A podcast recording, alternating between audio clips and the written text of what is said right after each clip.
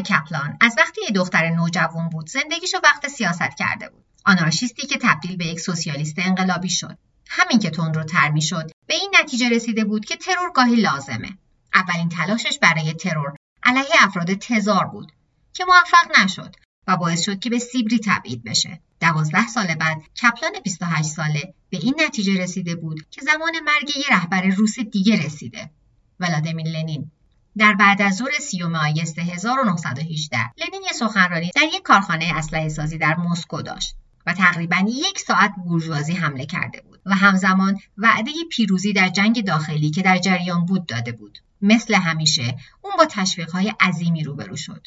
بعد از سخنرانی لنین به طرف ماشینش میره. کپلان که در همون اطراف مخفی شده بود فرصت مناسب دید و ازش استفاده کرد. دو گلوله به لنین خورد. یکی از گردنش عبور کرد و یکی به شونش خورد. یکی هم از کتش رد شد. لنین رو سریعا به آپارتمانش بردن و جراحی کردن. در همین حین کپلان در جا دستگیر شد و به کرملین برده شد. برای روزها افسران پلیس مخفی ازش بازجویی کردند. اونا می‌خواستن بدونن که چرا خواسته لنین رو بکشه. جوابش خیلی ساده بود. من اون رو خائن می‌دونم. هرچی که لنین طولانی تر زندگی کنه ایده سوسیالیسم رو بیشتر به عقب میرونه. برای سالهای سال. فانیا کپلان در سوم سپتامبر اعدام شد. اما با وجود اینکه لنین از این سوء قصد جون به در برده بود سربازهای بلشویک انتقام می‌خواستند. وحشت سرخ همینجا آغاز شد.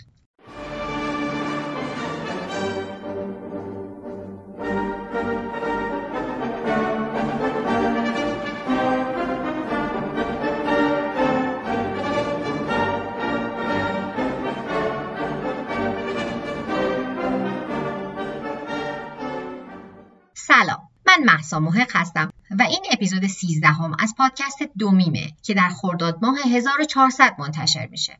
هفته قبل از قدرت گرفتن لنین براتون گفتم و از سفرش به عنوان یک انقلابی در تبعید تا رهبر روسیه. دیدیم که چجوری ادامه برادر بزرگترش باعث شد که بخواد برای انتقام سلطنت و سرمایهداری رو سرنگون کنه و اولین سرزمین سوسیالیستی رو بسازه. و اینکه چطور سی سال از عمرش رو وقف مارکسیزم کرد و خودش رو تبدیل به مهمترین تئوریسین بعد از خود مارکس کرد.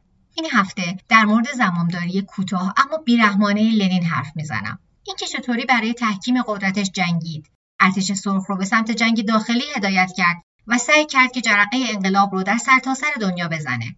این اپیزود مشابه اپیزود قبلی از پادکست انگلیسی زبان دیکتاتورز یا دیکتاتورها از مجموعه پادکست های کمپانی پارکست نقل میشه. اگر احیانا جایی بخوام به روایت چیزی اضافه کنم حتما قبلش اعلام می‌کنم. من کارشناس تربیت کودک نیستم.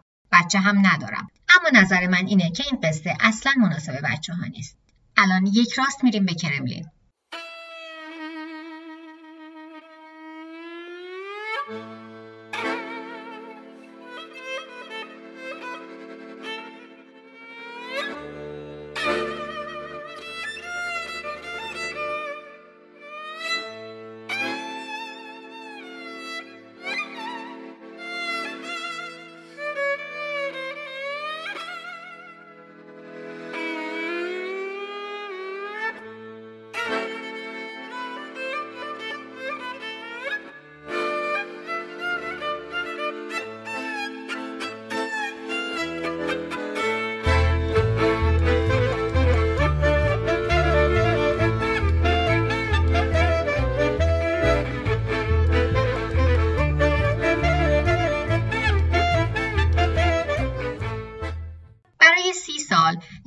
زندگیش رو وقف سرنگونی سلطنت و کاپیتالیسم کرده بود. در طول این زمان اون با احتیاط و اطمینان ایده های خودش رو با الهام از ایدئولوژی مارکسیست توسعه داده بود و اعتقاد داشت که تئوریهاش منجر به یک انقلاب جهانی سوسیالیستی میشه.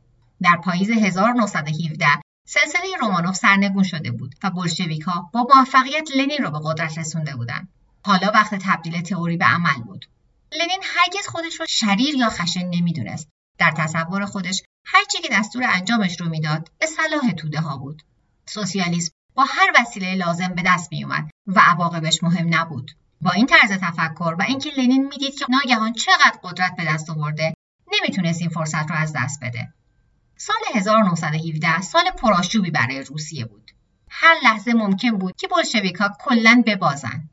در نتیجه لنین درست از لحظه‌ای که کنگره دوم شوروی رو برگزار کرد به وسواس بیمارگونه‌ای برای حفظ قدرت دچار شد بلافاصله بعد از قصب قدرت لنین و بلشویکها شورای کمیسرهای خلق Council of People's Commissars سورنارکوم رو به عنوان ساختار جدید قدرت تأسیس کردند.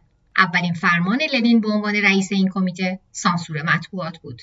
این کار خیلی عجیب و ریاکارانه بود چرا که لنین و دسته از رهبران مارکسیسم برای انتشارات ادبیات مارکسیستی به سیبری تبعید شده بودند حالا دولت نه تنها مطبوعات رو کنترل می‌کرد بلکه روزها و هفته های آتی ژورنالیست ها دستگیر و روزنامه ها تعطیل شدند. حتی روزنامه های سوسیالیست هم اگر مروج مرابع بلشویکی نبودند تعطیل می بعد از سانسور مطبوعات نوبت به پایان دوران طولانی سیستم فئودالی رسیده بود.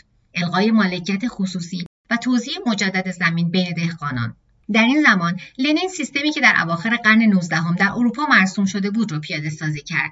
اون روزی 8 ساعت کار مقرر کرد. به زنان حقوق متعددی داد و بانک ها و صنایع بزرگ رو ملی کرد. با این هدف که سلطه کاپیتالیسم بر طبقه کارگر رو تموم کنه. در نهایت لنین چه کار رو تأسیس کرد؟ جانشین آکرانا در طی حیات اتحاد جماهیر شوروی چکا چندین بار تغییر نام میده؟ تحت سلطه استالین بهش می‌گفتن NKVD و در نهایت به KGB یا همون KGB تغییر نام داد. اما فارغ از اسمشون همه پلیس مخفی بودن. لنین فیلیکس جرژینسکی رو به عنوان رئیس چکا انتخاب کرد. تحت مدیریتش این آژانس مخوفترین نهاد دولتی بود. اونجوری که لنین توصیفش می‌کنه شمشیر و سپر حزب. در عالم واقع با استناد به تاریخدان ویکتور سباستیان چکا از آخرانا بیرحمتر بود. اما مسئله درجه بیرحمی بود نه روشهاش. بلشویکها با روشهای آخرانا آشنا بودند و چکا بسیاری از اونا رو کپی کرد. همه این تغییرات در روزها و هفته های اول به قدرت رسیدن لنین انجام شد. زمان به ضررش عمل می‌کرد. در صورتی که قدرت را از دست می‌داد باید ثابت می‌کرد که برنامه مشخصی برای روسیه داره و می‌دونست که یکی از تهدیدها علیه قدرتش شورای مؤسسانه Constituent Assembly. شورای مؤسسان را دولت موقت ایجاد کرده بود به عنوان یک قدم به جلو در دموکراسی بر اساس آرا. هدفش جمع افرادی بود که برای تدوین قانون اساسی جدید با انتخابات انتخاب شده بودند. و با کمی تأخیر قرار بود تا در ماه نوامبر این اتفاق بیفته. بعد از قصب قدرت لنین سعی کرد که انتخابات رو تا اطلاع ثانوی به عقب بندازه.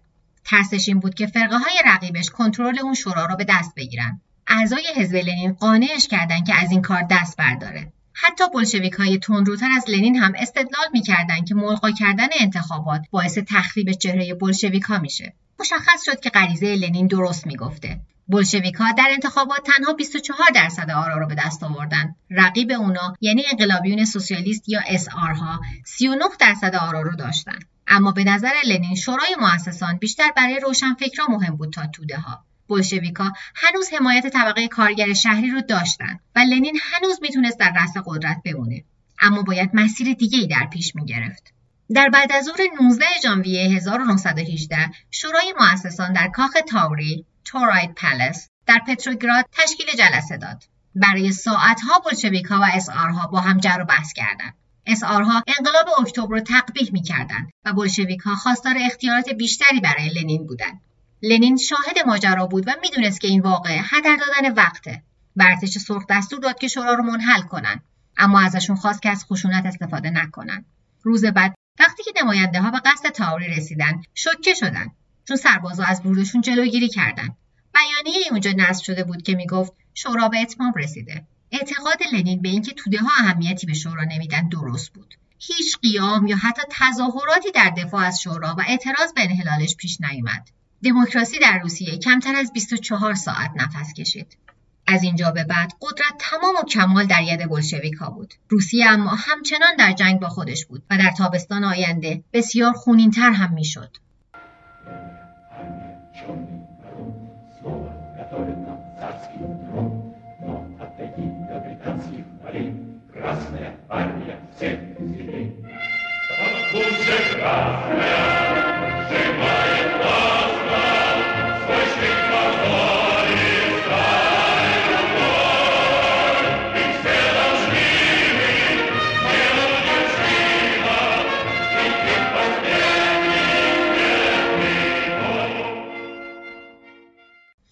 47 ساله در ماههای اول زمامداریش قدرت رو تثبیت و شورای مؤسسان رو منحل کرد. متاسفانه زمانی که اون کاملا روی سیاست تمرکز کرده بود، یه بحران دیگه تمام کشور رو دچار کرده بود. کمبود قله. قحطی مشکل همیشگی روسیه بود، خصوصا در زمان جنگ. در حقیقت کمبود مواد غذایی و صف نون آخرین قطعه دومینوی سرنگونی رومانوف بود و لنین برای داشتن حمایت مردم با اونا قول نون داده بود. شوربختانه در بهار 1918 بحران غذا غیر قابل کنترل شده بود. بخشش از اثرات جنگ جهانی اول بود، بخشش به دلیل اختلال حمل و نقل ریلی بین روستاها و شهرها و بخشی هم به دلیل دروی غیر اصولی. به هر دلیلی که بود، لنین باید به شکلی از خودش سلب مسئولیت می‌کرد. در نتیجه تصمیم گرفت که برای بحران یک چهره مقصر بسازه. کولاک ها. کولاک ها ثروتمند بودند. خورده برجوا. تعدادشون زیاد نبود. بعضیاشون صاحب زمینی بودن که روش کار می‌کردن. بعضیاشون به دهقانای دیگه پول قرض می‌دادن و دسته کمیشون مالک وسایل کشاورزی بودن یا امکان این رو داشتن که کارگری غیر از اعضای خانوادهشون استخدام کنن. به نظر لنین اونا مناسب ترین سپر بلا بودن. لنین گفت که اونان که با احتکار قله باعث زجر کشیدن توده ها شدن. در نتیجه اونا دشمن خلقن. در ماه می لنین کمیساریای غذا رو تأسیس کرد که تنها کارشون کشف قله در روستاها بود. با استناد به تاریخدان ویکتور سباستیان در دو ماه اول این افراد به بیشتر از 2000 روستا فرستاده شدند. اونا معمولا 75 مرد بودند که دو یا سه مسلسل داشتند. روستا رو محاصره می‌کردند و از دهقانا می‌خواستند که قله ای رو که مخفی کردن رو تحویل بدن. این افراد با حد علای خشونت با روستاییان رفتار می‌کردند. کسایی که بهشون مشکوک بودن رو شکنجه می‌کردند تا مقدار قله مد نظرشون رو جمع آوری کنند. این واحدهای مسلح روستاها رو با آتیش کشیدند و هزاران دهقان رو کشتند. لنین همه اینا رو با اونچه که برای رسیدن به حکومت سوسیالیست رویاییش لازم بود توجیه می‌کرد. دور از انتظار نبود که این مصادره قله کمک چندانی به توده ها نکرد. بیشتر قله برای تغذیه ارتش سرخ استفاده شد. دهقانا به شدت عصبانی بودند اما اونا در انتهای لیست دقدقه های لنین بودند. اون باید با یه نیروی بسیار تهدیدآمیزتر روبرو می‌شد. ارتش سفید. همون لحظه که بلشویکا قدرت رو قصد کردند روسیه وارد جنگ داخلی شد. در یک طرف ارتش سرخ بود که لئون تروتسکی شکلش داده بود و اون رو فرماندهی می‌کرد. و در طرف دیگه ارتش سفید بود. اتحاد بینظمی از امپریالیست ها لیبرال ها و محافظ کاران ملیگرا که همه ضد بلشویک ها بودند. لنین به درستی تصمیمش در سپردن ارتش سرخ به لئون تروتسکی اطمینان داشت. با وجود اینکه تروتسکی هیچ تجربه نبردی نداشت اون در طراحی تاکتیک نبوغ و تجربه زیادی داشت. تراتسکی فهمیده بود که به سربازای قبلی و دهقانای آموزش ندیده نمی‌تونن اطمینان کنند در نتیجه پیشنهاد داد که از افسرهای حکومت تزار برای تشکیل ارتش منسجم استفاده کنند بیشتر رهبرای حزب بلشویک از این ایده متنفر بودند اونا نمی‌خواستند که با افسرهایی کار کنند که قبلا تحت امر تزار بودند اما اینجا لنین طرف تراتسکی را گرفت. با وجود اینکه ارتش سرخ بهترین ارتش جنگی نبود اما حداقل یک پارچه و یک دست بود و این چیزی بود که ارتش سفید حتی نمی‌تونست ادعا کنه. جدایی از ضد بلشویک بودن. هیچ کدوم از سه رهبر اصلی اونا روی هیچ چیزی اتفاق نظر نداشتن. دسته ای از اونا می‌خواستن که دموکراسی رومانوف رو برگردونن و بقیهشون لیبرال دموکراسی می‌خواستن. این دسته بندی در میدون جنگ هم وجود داشت. در هیچ زمانی سه بخش ارتش سرخ با هم متحد نمی‌شدند و به جاش سه پاره بودند یه بخشی در جنوب یه بخشی در شرق و بخشی در شمال غربی روسیه. سعی که اونا در ساختن یه جبهه متحد می‌کردند با تکنیک های گوریلایی ارتش سرخ بی اثر می‌شد. رویارویی ارتش سرخ و سفید و شهروندان وحشتناک بود. اما برای لنین فقط بخشی از استحکام قدرت بود. اون نه تنها باید از جنگیدن سربازا علیهش جلوگیری می‌کرد بلکه باید بورژوازی رو هم از بین می‌برد و یک راه از بین بردن بورژوازی از بین بردن علمی بود که زیر سینه می‌زدند اعضای جنبه برده خانواده رومانوف نیکولاس رومانوف و بقیه اعضای خانواده سلطنتی بعد از برکناری از قدرت دیگه روی آزادی رو ندیده بودند. تحت فرمان دولت موقت اونا به طور پیوسته از شهری به شهر دیگه در سیبری جابجا می شدن. وقتی بلشویکا به قدرت رسیدن خاندان رومانوف در اختیار دولت محلی در کوههای اورال بودند در آوریل 1918 اونا در شهر یکاترینبرگ اسکان داده شده بودند که هزاران کیلومتر با مسکو فاصله داشت. لنین می‌خواست که نیکولاس بمیره. اما همزمان می‌خواست که چهره خوبی هم داشته باشه. اون بیشتر از اینکه نگران عکس عمل مردم روسیه باشه از اقدام تلافی جویانه آلمان ها میترسید. چون نیکولاس و قیصر ویلهم آلمان عموزاده یا داییزاده بودند در تابستان 1918 لنین مجبور میشه که تصمیم بگیره. یه لژیون از سربازای ارتش سفید به شکل خطرناکی به شهر یکاترینبرگ نزدیک شدن. اگه ارتش سفید کنترل یکاترینبرگ رو در دستش می‌گرفت می‌تونست یه موج ضد بلشویک را بندازه. در حدود یک صبح 17 جولای 1918 پزشک خانواده رومانوف با دستور یه افسر چکا پلیس مخفی لنین خانواده رومانوف رو بیدار کرد و بهشون گفت که لباس بپوشن. بهشون توضیح داده شد که درگیری به اونا نزدیکه و برای امنیت خودشون لازمه که جابجا بشن. خانواده که شامل نیکولاس، همسرش الکساندرا، پنج تا بچهشون و تعدادی از نزدیکاشون بودن به طرف سرداب اسکورت شدن. بعد از چند دقیقه سرکله افسر پیدا شد و گفت که کمیته اجرایی اورال اونا رو به مرگ محکوم کرده. قبل از اینکه رومانوف ها بفهمن که چی شده جوخه اعدام شلیک کرد. تا امروز هیچ سند قاطعی وجود نداره که نشون بده که لنین دستور کشتن تمام خانواده رومانوف رو داده باشه. تاریخدان ویکتور سباستیان معتقده که لنین دستور رو به صورت شفاهی به نفر دوم قدرت بعد از خودش داده و از اون خواسته که ادامه خانواده رومانوف رو برنامه ریزی کنه تا بین خودش و این واقعه فاصله بندازه. در ابتدا بولشویکا اعلام کردند که نیکولاس تنها کسی بوده که کشته شده. مردم روسیه نسبت به قتل تزاری که ازش متنفر بودند بیتفاوت بودند. اما بیرحمی کشتن تمامی اعضای خانواده می‌تونست باعث عواقبی بشه. در ماه آتی در سیوم ماه آگست 1918 یه سوسیالیست انقلابی به اسم فانیا کپلان سعی کرد لنین رو در حال خروج از یک کارخونه در مسکو به قتل برسونه. دو گلوله به لنین خورد. یکی به شونش و یکی از گردنش عبور کرد و با وجود اینکه لنین از اون جراحات جون به در برد بلشویکا خونخواهی می‌خواستند. کمی بعد در همون روز حدود 500 زندونی در پتروگراد اعدام شدند. وحشت سرخ مثل شعله های وحشی آتیش سرتاسر سر کشور را فرا گرفت. در دو ماه آتی چکا بیشتر از 6 هزار نفر رو اعدام کرد و با وجود همه اینا لنین روز به روز محبوب تر می شد. حتی در بین کسایی که بلشویک نبودن.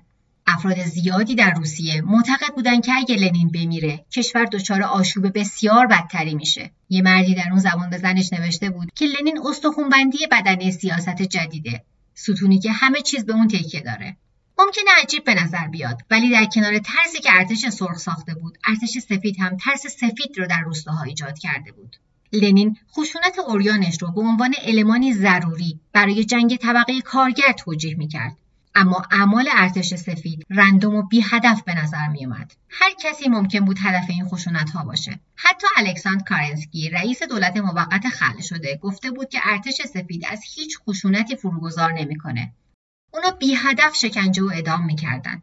مثلا تمامی ساکنای یه دهکده رو شلاق می‌زدن که شامل آموزگارا و روشنفکرها هم می‌شد. اما با وجود تصادفی بودن حمله ها گروهی که ارتش سفید به عنوان هدف اصلیش انتخاب کرده بود یهودی ها بودند از اونجایی که تعدادی از رهبران بلشویک از جمله تروتسکی و لو کامنیف اصالت یهودی داشتند ارتش سفید یه جنبش ضد یهود راه انداخته بود و ادعا می‌کرد که بلشویزم یه توطئه یهودیه یکی از فرماندهان ارتش سفید به کتاب پروتکل بزرگان یهود استناد می‌کرد. پروتکل of Elders of Zion. هرچی که جنگ داخلی شدیدتر می‌شد ارتش سفید خشونت ضد یهودی ها رو بیشتر می‌کرد. در یک شهر اونا یهودی ها رو یک جا جمع کردن و زنده زنده سوزوندن. در یک شهر دیگه خانواده های یهودی رو مجبور کردن که تجاوز سربازای ارتش سفید به دختراشون رو تماشا کنن. اما اینا این معنی رو نمیده که ارتش سرخی جنایتی انجام نمی‌داد. اما لنین خشونت علیه یهودی ها رو تشویق نمی‌کرد. برای اینکه اونا رو دشمن خودش نمی‌دید. اون گفته بود که یهودی ها برادرهای ما هستند که توسط سرمایهداری استثمار شدن و اونا همرزم ما در رسیدن به سوسیالیسم هستند. سرمایهداریه که نفرت علیه یهودی ها رو ساخته و پرداخته. اما با توجه به اونچه که طرفدارای این دیکتاتور به خاطر میارن این تفکر وقتی سالیان بعد استالین سر کار اومد عوض شد. با شروع سالهای 1920 سرخها پیروز جنگ داخلی شدند. در سالهای بعدش هم جنگهایی با دسته های پراکنده ارتش سفید جریان داشت اما چیزی بیشتر از درگیری های محلی نبود.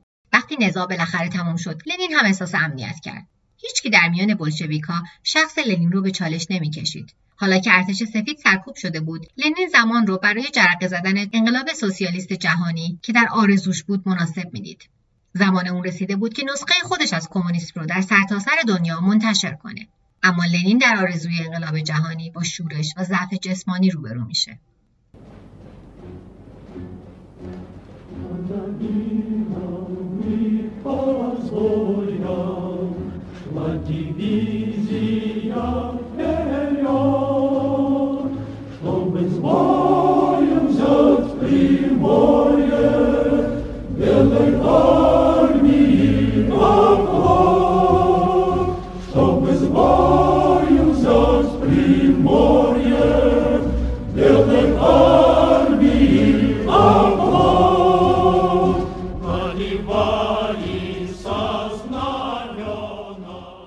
با شروع سال 1920 جنگ داخلی روسیه تموم شده بود و لنین حالا می‌تونست به انقلاب جهانی فکر کنه. برای یه لحظه کوتاه امید لنین که کارگرای جهان از انقلاب بلشویک الهام می‌گیرند داشت به حقیقت میپیوست. در بین سالهای 1918 و 1919 سوسیال دموکرات ها و کمونیست های آلمانی تلاش کردند که در آشوب بعد از جنگ جهانی اول قدرت رو به دست بگیرن اونا شکست خوردن و وقتی جمهوری وایمار به قدرت رسید گروه های چپی عقب رونده شدند. اما لنین سرکوب چپی های آلمان را یه شکست به حساب نیاورد و حتی بیشتر قانع شد که انقلاب جهانی در شرف وقوعه. فقط یه هول لازم داشت. برای کمک به انقلابیون سرتاسر سر دنیا لنین کمونیسم جهانی یا کامانترن رو ایجاد کرد. هدف کامانترن که در بهار 1919 تأسیس شده بود ساده بود. ایجاد یک سازمان جهانی واحد برای سرنگونی داری. اما یک قید وجود داشت. تمامی احزاب کمونیست باید ایدئولوژی بولشویسم رو منعکس کنند. همه اعضایی که از بلشویز پیروی نمی‌کنند باید اخراج بشن. شوربختانه همه دلشون نمی‌خواست که به لنین تعظیم کنن. یکی از گروه هایی که در فرای همه چیز دنبال استقلال بود لهستانی ها بودند لهستان همیشه با روسیه در تضاد بود و همیشه سر قلمرو و خودمختاری جنگیده بود. با فروپاشی هر دو امپراتوری روس و آلمان در انتهای جنگ جهانی اول لهستانیان متوجه شدند که هم می‌تونن استقلال به دست بیارن و هم می‌تونن قلمروشون رو گسترش بدن. آشوب جنگ داخلی روسیه یه فرصت طلایی به وجود آورده بود. در طی بهار 1920 لهستانی ها چند بار به ارتش سرخ حمله کردند و لیتوانی و بلاروس رو به خاکشون زمینه کردند. برای تلافی لنین در انتهای تابستون همون سال به ورشو حمله کرد. شوربختانه لنین قدرت ارتش لهستان رو دست کم گرفته بود.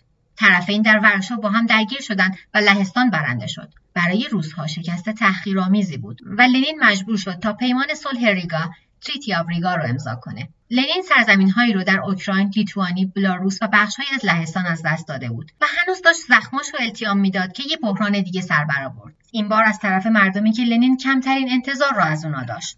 در طی تابستان پرآشوب 1917 بسیاری از سربازان و ملوانان به بلشویکها ملحق شدند چون لنین وعده خاتمه جنگ با آلمان رو داده بود. اما در 1921 یکی از بزرگترین و حیاتی ترین هنگ های ارتش یعنی ملوانان کرونشتاین باورشون به لنین رو از دست داده بودند. اونو از وحشت سرخ بیزار بودن. اونو از مصادره قله از دهقانا متنفر بودن. اونو از اینکه وعده دموکراسی یک دروغ و فریب بود هم متنفر بودن. در انتهای فوریه 1921 ملوانهای دو ناو جنگی پایگاه کرونشتاین یه لیست از خواسته هاشون رو ارائه کردند که شامل پایان دادن به فعالیت چکا ایجاد یک شورای جدید و پایان دادن به های محدود کننده اقتصادی بود. در روز بعد بیشتر از 60 هزار نفر در یک تظاهرات عظیم به ها پیوستند. های کرونشتاین دنبال شورش نبودند. فقط می‌خواستن که صداشون شنیده بشه. اما لنین این ماجرا رو شورش و یاقیگری تلقی کرد و به تراتسکی دستور داد که ارتش سرخ رو به مقابله ببره و هیچ رحمی نشون نده. تراتسکی با 15 هزار نیرو وارد قلعه جزیره شد. در طی چند روز درگیری تبدیل به کشدار شد. حدود 8 هزار ملوان به فنلاند فرار کردند. دو هزار ملوان اسیر شدند و برآورد شده که حدود هزار ملوان کشته شدند. تقیانگری ملوانهای کرونشتاین نقطه عطفی برای لنین بود که تجدید نظر کنه. بعد از برنامه مصادره قله قیام دهقانها در جای جای کشور اتفاق میافتاد که البته توسط ارتش سرخ به شدت سرکوب می‌شد. اما در ماجرای کرونشتاین لنین در مقابل حامیان خودش قرار گرفت. و این باعث شد که برای اولین بار در سیاستهاش تجدید نظر کنه. همزمان با این ماجرا در 1921 کمبود مواد غذایی تبدیل به یکی از بدترین قحطی های تاریخ روسیه شده بود. لنین می‌دونست که باید یه تغییر ایجاد کنه. در نتیجه در بهار 1921 لنین سیاست اقتصادی جدید رو اعلام کرد که به NEP موسومه. NEP پایانی بود بر سیاست های اولیه اقتصادی لنین از جمله ملیسازی و مصادره قله. لنین شکست رو پذیرفت و یه سیاست جدید معرفی کرد که بهش می‌گفت سرمایهداری حکومتی NEP به مصادره قله پایان داد و به جاش یه سیستم مالیات گذاشت. وقتی مقدار مالیات تکمیل می‌شد، دهقانا می‌تونستن اضافه محصولشون رو در بازارهای سرمایهداری جدید بفروشن. اما بخشهایی از اقتصاد مثل سرمایه گذاری، تجارت بین و صنایع بزرگ همچنان در کنترل دولت میموندن. یه مخلوط عجیبی از سرمایهداری و سوسیالیسم بود. طبیعتا این سیاست ها در داخل حزب مشکل ساز شد. وقتی لنین NEP رو اعلام کرد، بولشویک ها گفتن که اون داره به انقلاب و سوسیالیسم خیانت می‌کنه. با وجود اینکه لنین می‌دونست که این کار نوعی عقب نشینیه، اون رو به عنوان یک محرک لازم توجیه کرد. از تنز روزگار، منشویکها و اسارها از این سیاست لنین حمایت کردند. اما لنین می‌دونست که جنگ داخلی بین بلشویک ها روی برنامه های آتیش تاثیر می‌ذاره. کمی بعد از NEP لنین فعالیت همه شاخه های سوسیالیسم غیر از بلشویک ها را غیرقانونی اعلام کرد. به این معنی که دیگه منشویک و اسعاری وجود نداره. ایدئولوژی رسمی حزب بلشویکه. الان و برای همیشه. در کوتاه مدت NEP اقتصاد را نجات داد. در شهرها خورده برجوازی برگشت و یک اختلاف طبقاتی جدید ایجاد کرد. این سیاست ممکنه که مردم رو نجات داده باشه اما لکه ننگی برای سوسیالیسم بود. شوربختانه لنین نتونست که نتیجه کارش رو ببینه و NEP رو ادامه بده. چون خیلی زود وضعیت سلامتیش رو به افول رفت. از روزهایی که به عنوان یه انقلابی در تبعید بود از بیخوابی و سردردهای شدید رنج می‌برد. اما الان دیگه قابل کنترل نبودن. بالاخره در صبح روز 26 ماه می 1922 لنین 52 ساله دچار یک سکته گسترده شد که باعث شد قسمتی از بدنش فلج بشه و نتونه حرف بزنه. در ماههای بعد لنین به کندی بهبود پیدا کرد و خیلی زود فهمید که اعضای عالی رتبه حزب می‌خوان حذفش کنن و خودشون به قدرت برسن. اینا سه تا شخصیت اصلی ماجرا بودن ژوزف استالین لو کامنیف و گریگوری زینوویف. توی این لیست تروتسکی که خیلی ها اون رو جانشین لنین می‌دونستن نیست. لنین می‌دونست که استالین از آلوده شدن دستاش برای رسیدن به قدرت مطلق هیچ ابایی نداره. لنین از این بیرحمی استالین حداکثر استفاده را در زمانی که از بانک دزدی می‌کردن برده بود. وقتی که لنین قایب بود استالین نگاهش باینده را عوض کرده بود. یکی از بزرگترین مسائلی که لنین و استالین سرش اختلاف داشتند کشور زادگاه استالین گرجستان بود. در طی سالهای 1921 و 1922 ساماندهی مجدد حکومت‌های تحت سلطه امپراتوری قدیم روسیه در دستور کار بود. لنین طرفدار ایجاد فدراسیون بود که به کشورها در یک اتحاد مرکزی نیمه خود مختاری می‌داد. استالین می‌دونست که احساسات ملیگرایی گرجستان قویه و این کشور می‌تونه تهدیدی برای قدرت مسکو باشه. در نتیجه اون طرفدار دولت مرکزی قوی بود و اینکه گرجستان و سایر کشورهای دور برش یه موجودیت واحد باشند که ملزم به پاسخگویی به مسکو باشند استالین با سوء استفاده از ضعف جسمانی لنین کمیته مرکزی گرجستان را قانع کرد که به برنامه های اون برای ادغام کشور و همچنین کشورهای اطراف رأی بدن. اونایی که مخالفت کردن از کمیته حذف شدن. گرجی هایی که مخالف استالین بودن برای کمک گرفتن پیش لنین رفتن. اما با وجود اینکه لنین باهاشون همدردی کرد در ماه دسامبر دوباره یه سکته دیگه کرد. و بعد از اینکه لنین کاملا ناتوان شد تمام امید خود مختاری گرجستان ناامید شد و در انتهای همون سال مجمع جمهوری های سوسیالیست شوروی یا USSR رسما متولد شد و گرجستان تحت کنترل روسیه بود. جنگ بین لنین و استالین در انتهای 1922 به اوج رسید.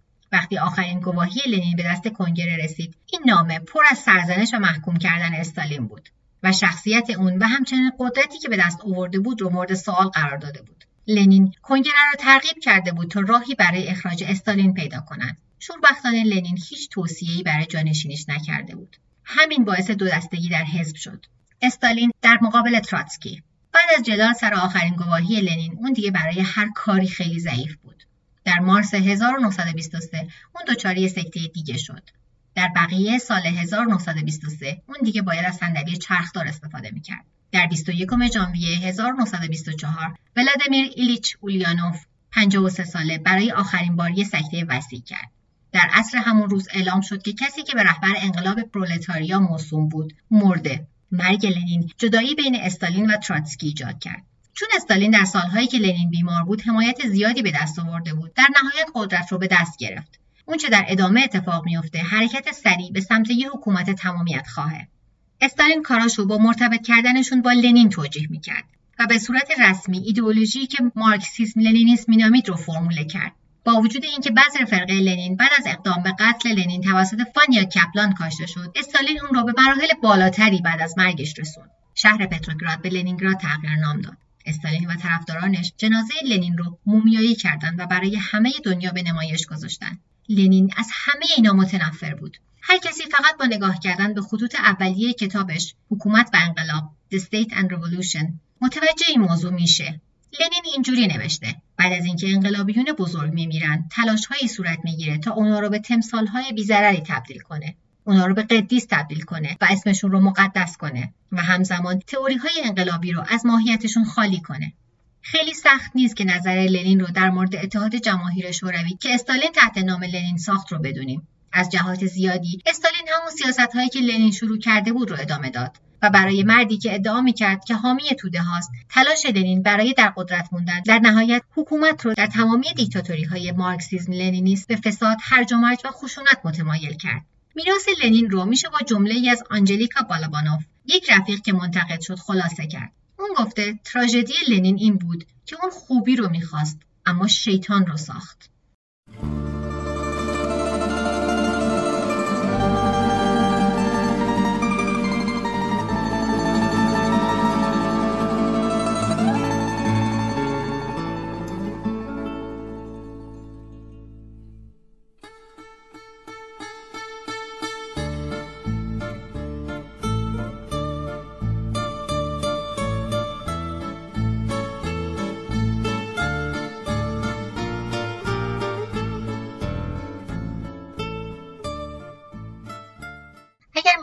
مورد آنارشیزم، مارکسیسم، لنینیسم بیشتر بدونید می‌تونید اپیزودهای پنجم و ششم پادکست مجون رو گوش بدید. جزئیات بیشتری در مورد انقلاب روسیه و ولادیمیر لنین رو هم می‌تونید توی قسمت های 16 و 17 همش بشنوید. اگر این اپیزودها رو گوش دادین متوجه میشید که تلفظ اسمها با تلفظهایی که توی پادکست دومیم گفته شده متفاوته. اینجا من توی پادکست دومیم تلفظهای انگلیسی رو استفاده کردم. اما توی پادکست مجون سعی شده تا تلفظهای روسی اصلیش گفته بشه. که خب حالا هوای انقلابی تر و روسی تری به قصه میده.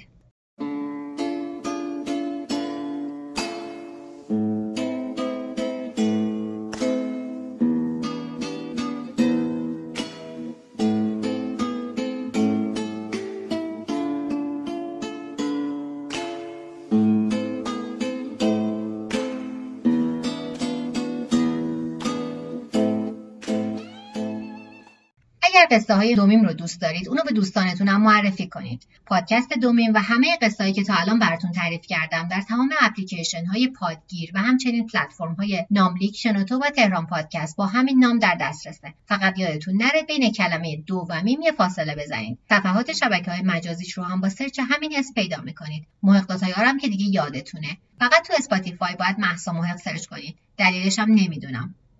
تا قصه بعدی مراقب خودتون باشید.